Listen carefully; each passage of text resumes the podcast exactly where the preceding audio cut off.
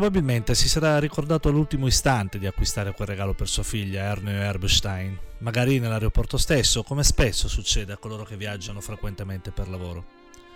Sua figlia Giusanna, ribattezzata Susanna in Italia, colleziona bambole con vestiti tradizionali di vari paesi in cui il lavoro di suo padre lo conduce. E questa volta è il turno di una bambola con costume tradizionale portoghese.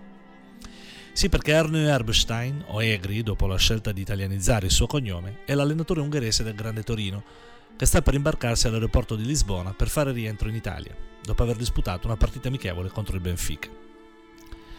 È un'esistenza romanzesca quella di Erbstein, ebreo ungherese. Anche da calciatore ha giocato in Italia, nell'Olimpia Fiume, fino a quando nel 1926, con la pubblicazione della Carta di Viareggio che sanciva l'esclusione dei calciatori stranieri dal campionato italiano, decise di trasferirsi a New York, lavorando come agente di borsa. Ma con l'esplosione della crisi finanziaria del 1929 fu costretto a tornare in Ungheria, intraprendendo la carriera di allenatore.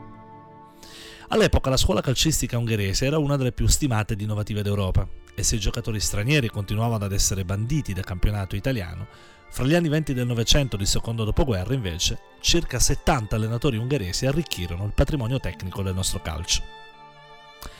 Peraltro nel periodo fra le due guerre l'Ungheria godeva di un particolare fascino nella cultura di massa italiana, anche al di là del calcio. Basti pensare ai numerosi film ed opere teatrali di intrattenimento popolare, come ad esempio il filone cinematografico poi ribattezzato di Telefoni Bianchi, in cui i personaggi che rappresentavano l'idea di raffinatezza colta, aristocratica o altoborghese erano solitamente magiari, con nomi e cognomi rigidamente italianizzati, secondo le norme dell'epoca in omaggio alla grande tradizione culturale asburgico-danubiana, nella quale però Budapest esercitava una maggiore influenza in termini di estetica e di fantasia della stessa Vienna, caratteristiche che si riflettevano anche nella concezione maggiara del calcio ed in generale dello sport. Il primo incarico italiano, Erbstein, lo ottenne con la compagine pugliese della Fidelisandria nella stagione 1927-28. Nei successivi dieci anni si alternò alla guida di Bari, Nocerina, Cagliari e Lucchese, con ottimi risultati, conseguenza delle sue innovazioni tattiche.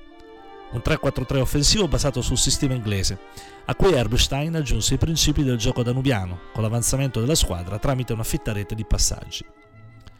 Erbstein rivoluzionò anche gli allenamenti e le sue squadre inaugurarono l'abitudine del ritiro e che ne favoriva la coesione, anche grazie all'influsso del suo grande carisma personale.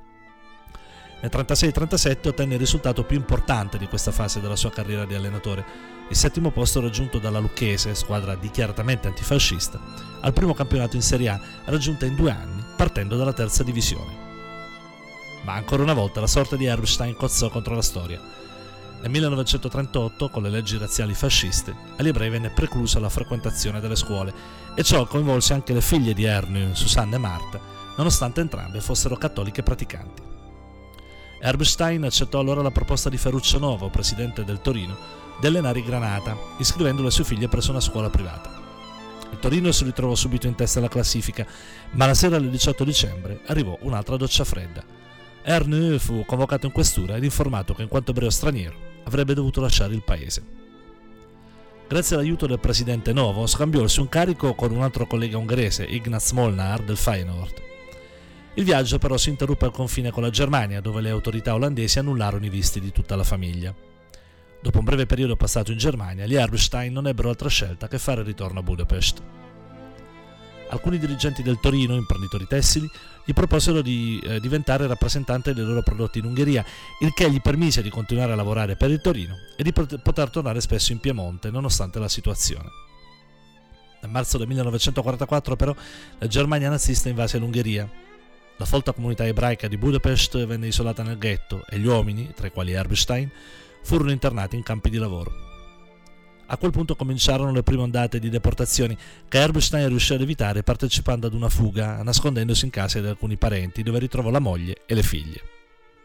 Qui la figlia Susanna, croce rossina, venne a conoscenza di una retata in programma nell'isolato in cui sorgeva la palazzina, e per mettere in salvo il padre, decise di accompagnarlo presso la sede del consolato svedese, sotto la protezione di Raoul Wallenberg, autore insieme a Giorgio Perlasca del salvataggio di numerosi ebrei ungheresi.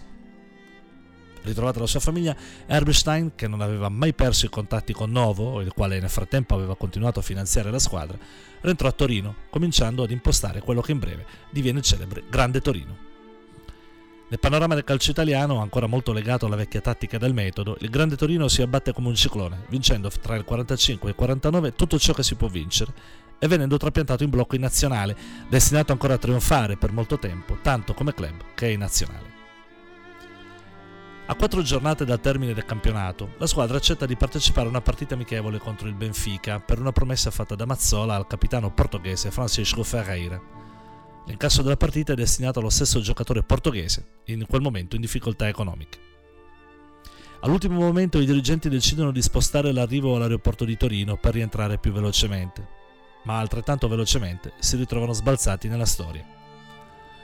Il 4 maggio 1949 alle 17.05, fuori rotta per l'assenza di visibilità, ma soprattutto per il malfunzionamento dell'altimetro, l'aeroplano si schianta contro il bastione della Basilica di Superga, ponendo fine ad una delle favole più belle della memoria collettiva italiana. Questa volta nessuna coincidenza può salvare Erbstein, che pure la morte l'ha già sfiorata tante volte nella sua vita. Ci sarà solo una superstite di quest'ultimo viaggio, una piccola bambola in costume tradizionale portoghese.